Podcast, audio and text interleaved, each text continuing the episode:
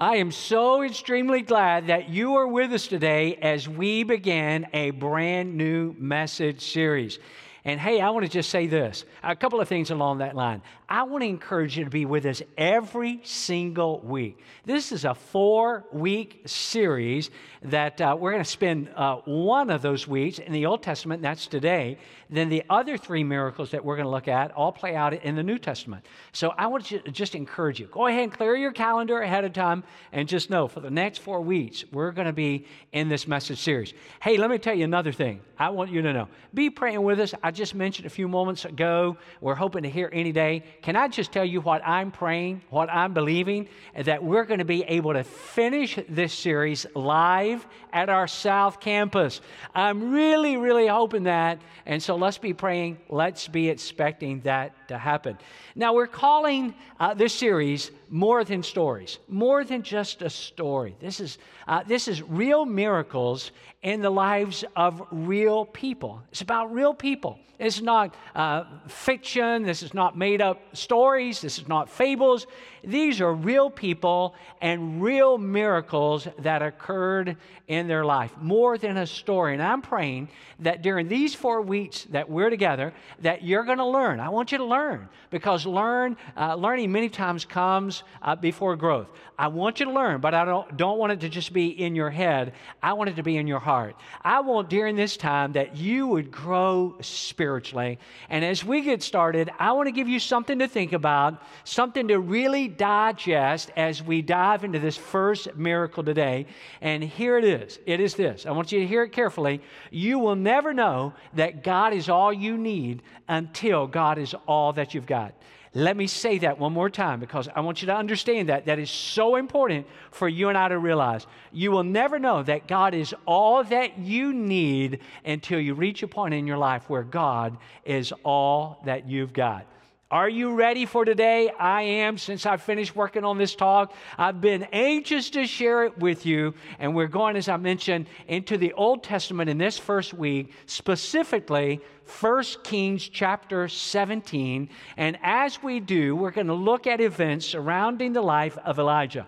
And I want to take just a moment to establish the setting here, give you sort of the historical narrative, because I think it will help to set it up and you'll understand the circumstances that are playing out around this time. Uh, let me just add this. This is about 900 years. What we're going to look at today in 1 Kings chapter 17, in and around the life of Elijah, actually occurs about 900 years before the birth of Jesus. So that'll give you a timeline. The other thing that I want you to know there are three kings primarily that God used to establish, to unite this kingdom. Uh, King Saul, and each of these guys, by the way, uh, they were not perfect. They had challenges, but God used them for the establishment of a kingdom.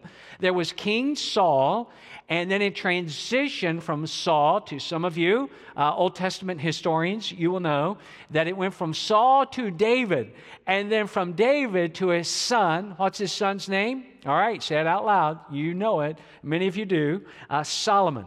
So God used Saul, David, and Solomon to establish the kingdom. But then later you keep reading in this narrative, the kingdom is divided. The kingdom is divided. And it is, by the way, a tragic time. The kingdom is separated. This united kingdom now is separated into the northern kingdom, which is Israel, and the southern kingdom, which is Judah. Now, again, it's part of the story. In the northern kingdom, if you just uh, keep out for just a moment, the southern kingdom, we'll talk about that maybe some other time. But in just the northern kingdom alone, for the next 60 years, there are 19 different kings. And all of them are absolutely terrible. They just are. I mean, there's a, no other way to say it. These kings, these 19 kings in the northern kingdom over a time span of 60 years, they are terrible economically, they are terrible politically, but more important, they are terrible spiritually. And at this particular time that we're going to look at today, and I hope you'll get these scriptures down. I hope you'll go back and look at them later when you have a little more time. At this particular time, the king and the queen are like the worst of all the previous ones. They're just, they're absolutely horrible in every way. Their names are Ahab and Jezebel, and they are totally worse than all of the kings that have come before them. They got rid of the worship of God uh, which was so, as you would well know, so absolutely important. They just totally disregarded that. They put that away, and they led the people in all out idolatry, and specifically and primarily the worship of Baal. So God, and this is where Elijah enters the picture, so God sends a prophet. God sends Elijah to King Ahab and Queen Jezebel with this message. And, and Elijah confronts Ahab, and in essence, this is what he says Because you guys have been so utterly wicked in your leadership over this nation, here's what God's going to do God is going to withhold rain from heaven. It's not going to rain again. Not another drop of rain is going to fall until I say so. And you'll see that in a moment. And you know what? That actually occurs. It's hard to imagine. But for three and a half years, it does not rain. And I don't need to tell you how utterly angry that Ahab and Jezebel are when uh, Elijah comes to them, although it's a message from God. They are mad, uh, spitfire mad, by the way, at Elijah because he's made this, this account. It's not going to rain for a very long time. That's actually what happens. And as a result of that, Elijah is a marked man. But I want you to look, this is chapter 17. I want you to look at the B part of verse 1, and it sets the stage. Elijah said to Ahab, As surely as the Lord lives, no rain or dew will fall during the next few years unless I command it. And that's exactly what happened for three and a half years. And maybe you're feeling that way in your own life these days in this regard that things, and this is what happened, things just dried up. It precipitated a drought. And maybe you're feeling like that in your own life. Not, you know, obviously in the same way that it's playing out in 1 Kings chapter 17, but maybe there are certain things that have dried up in your life. Maybe, maybe a job. Maybe during this pandemic, you've had a job, you had a career, you had the upstart of a business that was moving in the right direction. Maybe it was very encouraging to you about the prospect of what could come. And all of a sudden, it seems that that's been ripped out from under you.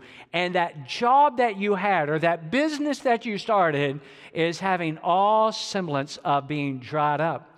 Maybe you've had a relationship that was really important to you that is dried up. Maybe your happiness, your own personal happiness, you're like, you know what? I'm just at a season in my life, Jeff, when I'm sad, when I'm discouraged, when I'm depressed, and it just seems like happiness is dried up in my life. Or maybe you feel like your walk with God it has dried up. Maybe you feel like you're, you're experiencing, you're walking through right now spiritual dryness. Maybe you feel like things have dried up for you financially. But uh, Elijah goes, he confronts Ahab, and he says, Listen, it's not going to rain. You and Jezebel have been so utterly wicked. You have forsaken God. You have led the people to turn their backs on God, to follow headlong after the worship of Baal. And as a result, it is not going to rain. And it doesn't and it causes a severe drought. And God, when the drought comes, this is what you've got to understand God sends Elijah on a trip. And I want you to see this. This is verse 2, several verses here, 2 through 7. Then the word of the Lord came to Elijah. It's drought time. Leave here, turn eastward, and hide, look at this, in the Kerith ravine east of the Jordan. You will drink from the brook and I have directed the ravens to supply you with food there. So he did what the Lord had told him. He went, Elijah did, to the Kerith ravine east of the Jordan and stayed there. The ravens brought him bread and meat in the morning and bread and meat in the evening, and he drank from the brook. Look at this next part. Sometime later, the brook dried up because there had been no rain in the land. And, and that's a lot of stuff going on in those verses. Where did God send Elijah? I want you to think about this now. I want you to just really dial into this. God sent Elijah to a ravine. Actually, it's more like a rut, a natural rut. A ravine is a rut. And for the next year of his life, this is exactly where Elijah is going to remain. Can you imagine being in a ravine, uh, being in a rut for an entire year? Again, I want to just do a quick time out here and let's, let me just ask you a question. Is that where you feel like you're at these days? Do you feel like you've ever been in a rut? Or maybe you feel like you're in a rut right now. Maybe you're just like, Jeff, I just feel so stuck. I, I don't know where to go. I don't know what to do. I'm in a rut. I'm in a rut emotionally. I'm in a rut spiritually. I'm in a, I'm in a rut with my, the pursuit of my education. I'm in a rut with my career. I'm in a rut. And, and emotionally, you just feel like right now you're at Kerith. Can I just give you some insight into this word, Kerith? This word Kerith in Hebrew actually means to be cut off. Kerith means cut off. And that's exactly where Elijah finds himself. He's in a ravine. He's in a rut. He's in the Kerith ravine. He's been cut off from his friends. He's been cut off from the world, for that matter. And Elijah is all alone. And God's going to keep him there for a year. He's going to be in this ravine. He's going to be in this rut for an entire year. But while he's there, God is going to supernaturally provide for Elijah. So, what does God do? God actually sends some birds to help him and you saw a moment ago. He sends ravens. And I was just thinking, wow, that's unique. Ravens in the ravine, ravine and ravens. And so he's going to send ravens to actually feed. Remember what it said? That Elijah is going to drink from the brook, but God's going to send ravens and they're going to provide him with food. Do you remember the language? It said that the, they're going to come twice a day, no lunch breakfast and dinner, we might would say. There's going to be bread and meat in the morning, and then there's going to be bread and meat in the evening. I like to think of it as this way chicken minis in the morning and a Chick fil A sandwich at night. Can somebody say, Thank you, Jesus? But how many of you know that's not what he had? In fact, the ravens, it was nothing like that. Nowhere any, uh, not even close to being that good. It would actually be that the ravens would find particles of food. And maybe it was somebody's leftovers. Maybe it was crumbs. So it's not like a really fun time in Elijah's life, but he's in this raven, he's in this uh, ravine, rather, being fed by the ravens for an entire year. His only support, listen to this now, this is really important. His only support is God, but God is enough. Now, do you remember what we just read? It was in verse 7. You'll remember it once I stated. It It said this Sometime later, the brook dried up. So, Elijah, follow the sequence, what's playing out. Uh, King Ahab, Jezebel, the worst of all the kings before them in, in the northern kingdom, God sends Elijah, this prophet, to confront them. Hey, here's what's going to happen. Uh, it's not going to rain for a very long time, three and a half years. And God says, Hey, Elijah, by the way, I'm going to hide you in the ravine. I'm going to lead you to Kerith Ravine, and you're going to be there for a year. And while you're there, the, the ravens are going to feed you with food. I'm going to send them supply for you every day in the morning and evening, and you're going to drink from the brook. But then we get to verse 7, and it says, The brook dried up. Now, I want to hit pause here for just a moment. And I want to ask you, what do you do when the brook dries up? Be sure you catch this now. This is so important. I hope you got something you can make some notes. I want to give you some very practical things for you to write down. Write them down on, in your notebook or in your tablet or phone or whatever you're going to use. But I want to give you basically the three reasons why brooks dry up. Three reasons why brooks dry up. And I'm going to hit them real quickly and then we'll move on. Number one, to keep us, number one, to keep us from depending on the brook. Let me say that again. Brooks will often dry up in our lives to keep us from depending on the brook. See, when things become constant, and when things become routine, and a lot of us like routines, eventually we may look to something or someone to meet our needs rather than God. And God never wants you and I to depend on anybody or anything but Him completely. And so sometimes the brooks in our life, God will allow them to dry up. Why? To keep us from depending on the brook. Secondly, you've got to get this down. This is so good to move us to a better place. See, sometimes God knows us well enough. Now, this is not a great place for Elijah to be. He's in a rut. He's been there for a long time. He's going to spend a year there. It's not a great place to be. But let me just say this to you. After time evolves, Elijah eventually becomes comfortable and complacent. It's not a great place to be. He's drinking water from the brook and being fed in the morning and evening from the ravens. It's not a great place to be, but he's comfortable. He's complacent, but God never intended to leave Elijah in the Kerith ravine. He's going to move him to a better place. So maybe you're at a season in your life and you're like, Jeff, the brook is dried up. What's going on in my life? I don't understand. Things that have been routine and normal, natural for me. Listen, God does not want you to depend on the brook. He wants you to depend on Him. And actually, what He's probably doing, He's preparing to move you to a better place. Let me give you a third reason why brooks dry up, and that is to prove to us that God has not forgotten us. Can I just say that to you? God has not forgotten you. Now, you may feel like you've been in a rut you may feel like for a year, that's nothing. You know that Elijah went through. I've been in a rut for a long, long time. Or you may feel that things have dried up in your life, and the net result of that is you may feel that God has forgotten you. But I want to tell you the exact opposite of that is actually true. God has not only forgotten you, He's never taken His eyes off of you. Just the opposite would be true. Can I just tell you right now that God knows your name and God knows your need? And God knows your nervousness. He knows what has filled your life with fear. He knows why you're worried. He knows why you're feeling anxious. Maybe you're just like on the verge. You just feel like at any moment of, of going into panic, a panic attack. And, and, and I want to just tell you, God knows every detail. See, God knows what is going on in your life. Well, let's keep moving with the story. So Elijah as we know now, has been in a ravine. He's been in a rut for a year now. The next place that we find Elijah, he's not in the rut, he's on the road. He's on the road again.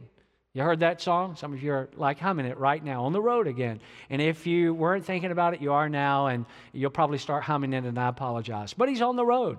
He's on the road. If the rut was lonely, if it was symbolic of loneliness for Elijah, and I think it, it really was, then this journey for him represents, I want you to hear this now, a time of great insecurity. In the ravine, in Kerith Ravine, being cut off in a rut, he feels lonely but now on this journey, you're going to see why in just a moment he feels incredibly insecure. I want you to look with me at a couple of verses. This is verses 8 and 9, and we're still in the same chapter. Look at these two verses with me, verses 8 and 9. Then the word of the Lord came to him, to Elijah. He's been in the rut. Go at once to Zarephath in the region of Sidon and stay there. I have directed, look at this now, a widow there to supply you with food. Think about that for just a moment. In the brook, God used ravens. Now, in Zarephath, he actually says, God says to Elijah, I'm going to use a widow to provide for you. Now, there's some things that you've got to understand about the journey. Where has he been? I know you've been listening. He's been in Kerith. He's been in the Kerith ravine. But now God says, the brook is dried up. I'm going to move you, and I'm going to move you from Kerith. I'm going to move, move you to Zarephath. Now, there's some things about that that you need to know. Primarily, what you need to know is that in order to get from Kerith to Zarephath, it's going to be an extraordinarily dangerous journey. It's a journey that's going to be a distance of over 100 miles. And, and you're like, you know what? That's not all that far. If I were to hop in my car right now, I could be there in no time. Some of you would say, I could be there really, really fast. But have you forgotten? Elijah doesn't have a car. He has no means of transportation except his, except his feet. And the distance is over 100 miles. And that's a, that's a big deal. It's going to be quite the, the journey. But it doesn't end there. Zarephath was not in Israel. And that's, that's important. That really matters. This is not a Jewish city that Elijah is going to be moving into. He's actually going to be moving into a pagan city.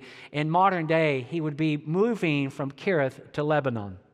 Now, remember also, as I mentioned to you a few moments ago, Elijah is a marked man. When he goes to this wicked king and queen, Ahab and Jezebel announces to them that because they've been so terrible that God's going to withhold rain, they are mad. He's a marked man, and he's still a marked man a year later. But now he's got a journey through dangerous territory. He's a marked man, and this journey is going to take him through the epicenter of Baal worship, which, as you can recall from a few moments ago, that's where Ahab and Jezebel had led the people of Israel from the worship of the one true God, from Jehovah, to the worship of Baal.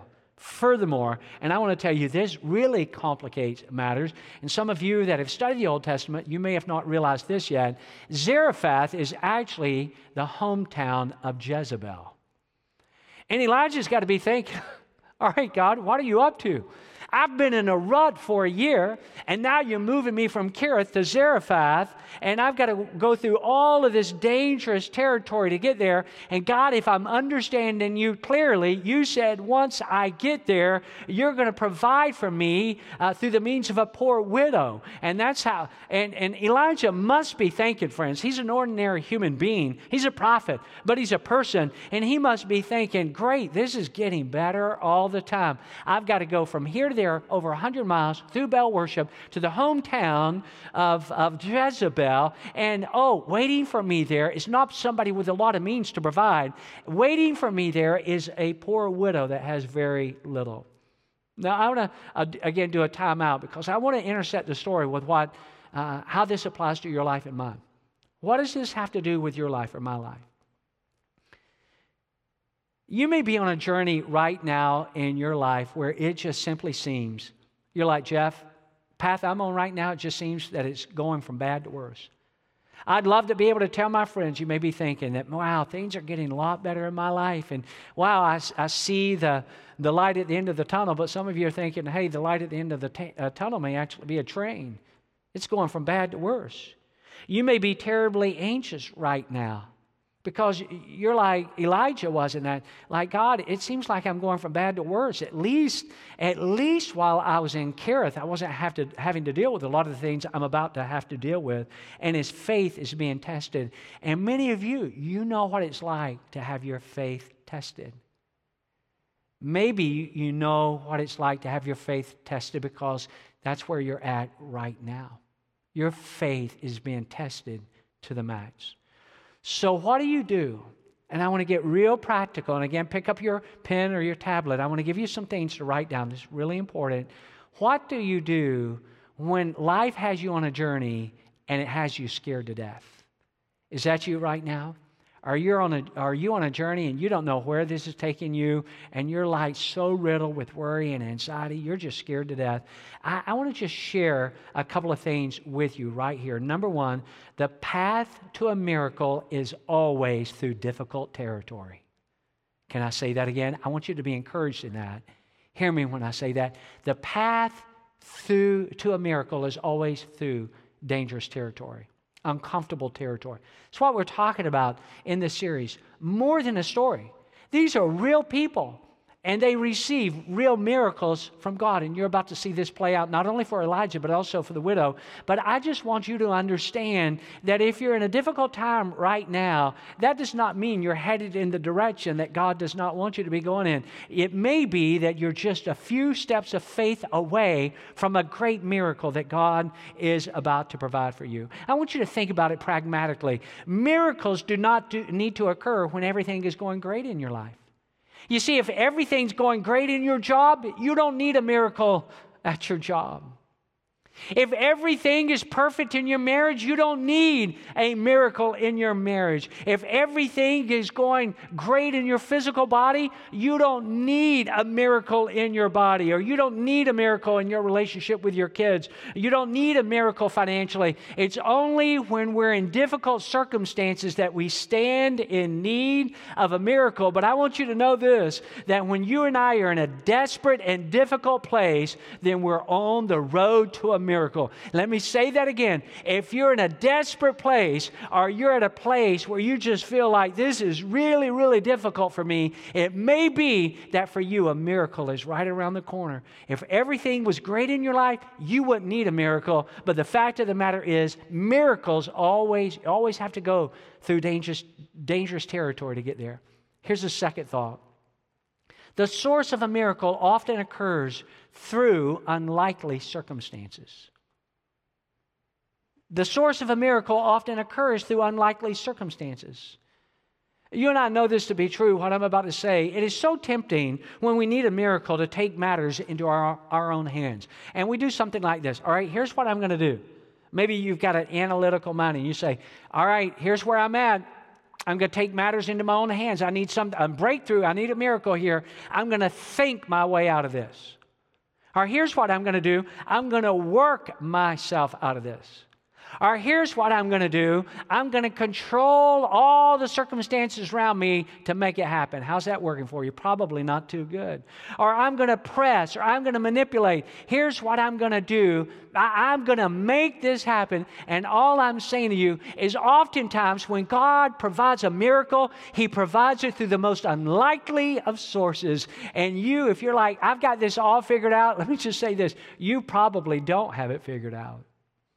See, because God's ways are so higher than our ways. The way that God works things out, you may never even see it coming. It may be not only a miracle, but it may be an utter surprise because you're thinking, if I had done it, I would have done it this way. But here's the good news you're not God, and neither am I. In fact, could I just say it this way? If you could understand God, you would be God. But you're not God. And so you can't understand God's ways. I want you to see this verse. I want you to mark it down somewhere and come back to it later. This is Isaiah. Isaiah, still in the Old Testament, but another Old Testament book. Just as the heavens are higher than the earth, this is God speaking, so are my ways higher than your ways, and my thoughts higher than your thoughts. And God is saying, you know what? Uh, you can't figure out my ways. You don't know how I'm going to provide. Don't even try to figure it out. Don't think that you can think your way or work your way or force your way or just sort of grind it out and make it happen and control and manipulate it. See, in order to get the miracle, God is probably going to lead you through a territory that is initially uncomfortable to you but then God's going to also provide a miracle that you may be, I never saw it coming that way. Well, these verses that I'm about to read next are not on the screen, but I want you to listen very closely as to what happens next. And, and I want to just give you a preview before I read them. They're not on the screens, uh, so I want you to listen carefully. Um, there's a part when I first became a Christian and I read this book for the first time. I don't mind telling you, I, I became somewhat agitated. I really did, and I'll explain as we get into it. This is still 1 Kings 17. I'm going to read uh, verses 10 through 16. Mark that down. You can come back to it later. So Elijah went to Zarephath. He made the trip. When he reached the town gate, he saw a widow gathering wood for a fire. Elijah asked her, Would you bring me a little water in a cup so I may have a drink? As she was going to get his water, Elijah said, Please bring me a piece of bread too. The woman answered, Listen this now. As surely as the Lord your God lives, I have no bread. I have only a small handful of flour in a jar and only a little olive oil in a jug. I came here to gather some wood so I could go home and cook our last meal. My son and I will eat it and then die from hunger. You see, this is the person. This is so ironic. You're like, and that's why Elijah's like, God, you're leading me from Kerith to Zarephath, and now my provision is going to be a poor widow. And he gets there and she says, Hey, you know what? I'm gathering up. This is the last meal. Me and my son, we're going to eat it, and then we're going to die. That's how bad it is. Don't worry. This is verse 13. Don't worry, Elijah said to her. Go home and cook your food as you have said. But this is the part that agitated me when I first read it as a brand new Christian. But first, make a small loaf of bread from the flour you have and bring it to me. Then cook something for yourself and your son. And I read that and I'm like, I, I just got a little, I, I'm, I'm being vulnerable here, but I got a little internally agitated with that. I'm like, Elijah, the gall that you have. This poor widow, she's about to gather up a few sticks, cook the last meal. This is it for her and her son. And you're saying, yeah, yeah, go do that. But uh, before you do, hey, bring me back first something to eat. You know what it is? A modern day example of this would be like saying, you know, to a homeless person, hey, you know, they're they're needing some help. Maybe they're standing at the road and they, you know, they're hungry. And maybe the sign says they're hungry and they're needing some help. But you pull up and you roll the window down, or I do that, and we say, hey, listen, uh, before before I help you, I want you to go make me a sandwich. Will you do that? I want you to use a high quality bread. And listen, none of that lame uh, lunch meat, boar's head for me. How about a little provolone cheese? Not the cheap mustard. Let's use Grey Poupon. It, it would be almost, and it's like, and you're like, I was maybe like, why is he even saying that? Verse 14, the Lord the God of Israel says, that jar, and here's where it gets better that jar of flour will never be empty, and the jug will always have oil in it until the day the Lord sends rain. So Elijah's like saying, God sent me to you, and God's going to use you to provide for me, but God's going to work through me to provide for you. And so here's what's going to happen. If you'll just if you'll just do that, even though you may not understand it, this may fundamentally be unexplainable to you, but if you'll do it, God's going to continue to provide for you long after what you thought was going to be your last meal. Verse 15 So the woman went home and did what Elijah told her to do, and the woman and her son and Elijah had enough food. Listen to this, not just for that day, but for every day. The jar of flour and the jug of oil were never empty, just as the Lord through Elijah had promised. So it's like she said, What? You know, bring you something? And he says, That's right because if you will obey the Lord, here's what God's going to do God's going to bless you. Next time you go back to that jar for flour, you're going to think it's going to be empty, but it's not going to be empty. There's going to be enough for your next meal. When you go back to that, to that jug for some more oil, you would expect that it's going to be empty, but there's going to be enough. And you know what? I came to the realization, and this helped me really with my inward agitation because I came to the realization that God was not only wanting to bless Elijah Elijah. God was wanting to bless this widow too. And can I just tell you before we're done, God wants to bless you. God wants to meet your needs. And you're like, Jeff, but I'm in a difficult time. I'm in a rut and I feel so lonely. Or I'm on my way, I'm on my way to Zarephath and it's an uncomfortable journey. And I want you to know God is with you every step of the way. I want to leave you with one more verse, and then I'm going to pray. Take a look at it over here at the screen. Philippians 4 19, our only verse out of the New Testament today. If you're at a place where you can read it out loud with me, I want you to do that.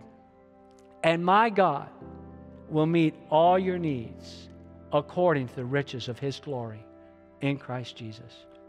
And Elijah, as he was making his way to Zarephath, must have thought, God, you're sending me to a poor widow? Really? Is that how you're going to provide a miracle in my life? And God knew the whole time, yes. And the widow's hearing this guy who she's never met before say, Hey, okay, I get it, I get it, I get it. You're gathering this up, last meal for you and your son. Bring me something first. But God had a plan for this widow. And God has a plan for you. He's not forgot your name, and He's not forgot your need, and He knows everything that's going on in your life right now.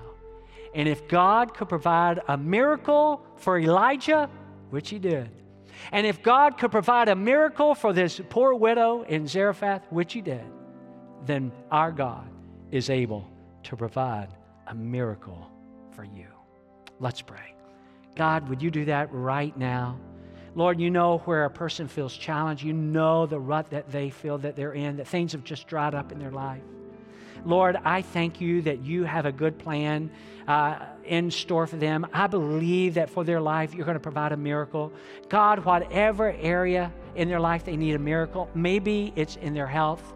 Would you send them a miracle? Maybe it's in their job or their career or their finances. Maybe.